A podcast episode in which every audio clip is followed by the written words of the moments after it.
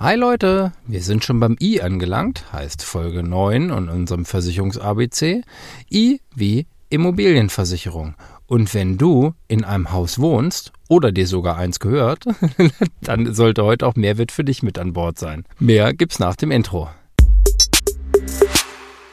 Mit an Bord sein. Ein Hausboot wird ja in Deutschland von relativ wenigen bewohnt, von daher gehe ich davon aus, dass auch du in einem Haus wohnst. Da gibt es zwei verschiedene Perspektiven, nämlich einmal die als Eigentümer und einmal die als Mieter. Wir starten mal mit der Eigentümerseite und über die versicherten Gefahren, Feuer, Leitungswasser, Sturm, Hagel, Extremwetter habe ich schon einiges erzählt. Deshalb wollen wir uns heute auf ein paar andere Aspekte konzentrieren.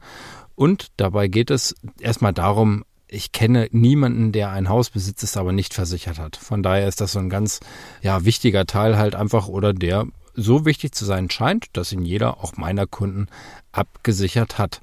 Worauf legt man da Wert? Natürlich, dass man es einem Partner versichert, wo man nachher weiß, dass auch ein Schaden, der entsteht, auch bezahlt wird. Wenig Kunden. Also kenne ich überhaupt wen? Jetzt müsste ich mir überlegen. Kenne ich wen, der eine Versicherung fürs Wohngebäude im Internet abgeschlossen hat? Ich glaube nicht. Wenn du dazu gehörst, melde dich gerne mal. Würde mich mal interessieren, was dich so bewogen hat. Das würde ich mich nicht trauen. Also mein Haus, wir bauen ja gerade eins, ohne festen Ansprechpartner, wenn es mal um Fragen geht oder so. Das trauen sich, glaube ich, dann die wenigsten. Warum ist das so? Ja, weil es natürlich nicht nur um Kleinigkeiten geht, sondern eben um wahrscheinlich den größten Wert, jetzt mal abgesehen von Menschenleben, Kindern etc., den größten materiellen Wert, den jeder von uns dann besitzt, der Hauseigentümer ist. Und das will man natürlich vernünftig abgesichert haben. Entweder wenn man selbst drin wohnt oder, und das ist das, wo die meisten noch mehr Wert auf einen ordentlichen Versicherungsschutz legen, wenn das Ganze vermietet ist. Weil dann bewohnt man es eben nicht selbst und man unterstellt sicherlich auch dem Mieter, dass er mit Sachen manchmal anders umgeht, als wenn das sein eigenes wäre. Ne? Und von daher packen viele, die jetzt komplett vermietete Immobilien haben, auch alles in den Versicherungsschutz rein, was mehr oder weniger geht, und legen es dann über die Nebenkosten auf den Mieter um. Und da sind wir bei der Schnittstelle. Wenn du selbst Mieter bist, hast du Anspruch, dass auch die Gebäudeversicherung greift, wenn ein Schaden passiert, wenn die Nebenkosten auch die Gebäudeversicherung beinhalten. Gibt es zum Beispiel einen Leitungswasserschaden, den du verursachst, dann hast du erstmal Anspruch darauf, dass auch die Gebäudeversicherung leistet. Und da wird dann geprüft, ob dann die Gebäudeversicherung dafür zuständig ist oder ob es dementsprechend auf deine Kappe geht und deine Haftpflicht als Beispiel einspringen muss. Also das so als Tipp. Von Mieterseite immer mal darauf pochen, dass dann auch die Gebäudeversicherung greift, und auf Vermieterseite, und genau da ist so der übergreifende Punkt, deshalb versichert man es halt so gut, dass eben die Schäden dann auch, die durch einen Mieter verursacht werden, in so einem Fall abgesichert sind.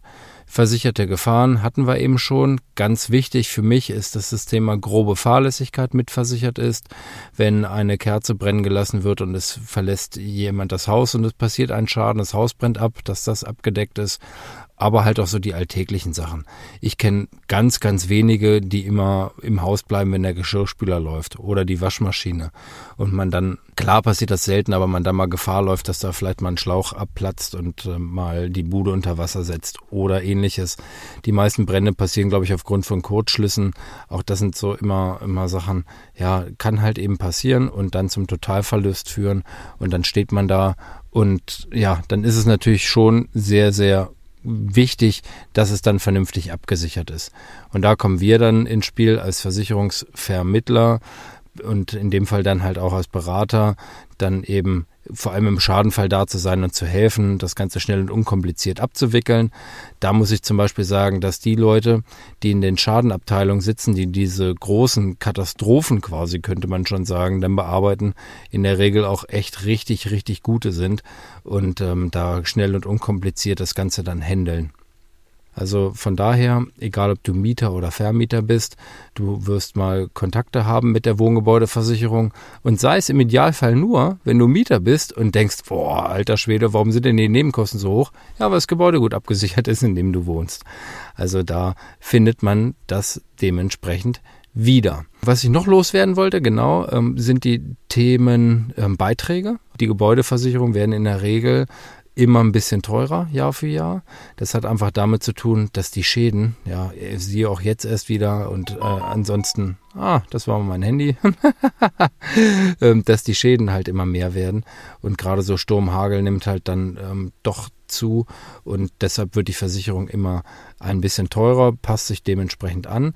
Aber ich habe die Möglichkeit, durch die Bündelung der Verträge bei uns zum Beispiel auf die Wohngebäude bis zu 20% Nachlass zu bekommen, wenn ich mich noch für eine Haftpflicht, für eine Hausrat, Rechtsschutz, Tierhalterhaftpflicht, Unfallversicherung oder entscheide und dass sich das dann gegenseitig rabattiert. Und da ist das Wohngebäude der größte Block quasi in dem ganzen Paket und man profitiert am meisten davon, wenn man mehrere Verträge hat. Also das so auch als Tipp, wenn du eine Wohngebäudeversicherung hast, solltest du in der Regel auch eine Haftpflicht haben, weil du dann halt darüber auch als Eigentümer für dein Haus und Grund dann letztendlich dann abgesichert bist. Gerade wenn du dann auch vermietest, ist das auch mal so eine wichtige Geschichte. Und dann ist man da auf der sicheren Seite und hat die Möglichkeit, dann halt ein paar Beiträge zu sparen oder auch wenn man mehrere Gebäude besitzt, die sich dann gegenseitig rabattieren. Also da ist auf jeden Fall immer einiges möglich. Wenn du dazu Fragen hast, melde dich sehr, sehr gerne bei mir, auch so was so Versicherungsumfang und Empfehlungen angeht. Ja, wir hatten auch das Thema G wie Glasbruch hatten wir ja eben schon. Ne? Das sind so die Sachen, ne? Alles kann, nichts muss. Also den Versicherungsschutz kann man sich dann selbst genau so bauen, wie es einem wichtig erscheint. Ja, das soll es erstmal gewesen sein rund um das Thema Immobilienversicherung. Ich wünsche dir erstmal, wie immer, noch einen schönen Tag heute. Nochmal der Appell. Ich freue mich immer über Kommentare, über konstruktive Kritik, Feedback. Freue mich da richtig drüber. Also von daher, hau raus, schreib mir eine Mail, schreib's hier drunter. Freue ich mich auf jeden Fall riesig drüber. Ansonsten, ja, lass mir ein Abo da, wenn du es noch nicht gemacht hast. Es kommen ja noch so ein paar Folgen die nächsten Tage. Und wie gesagt, für heute erstmal einen ganz tollen Tag. In diesem Sinn, tschüss Tim.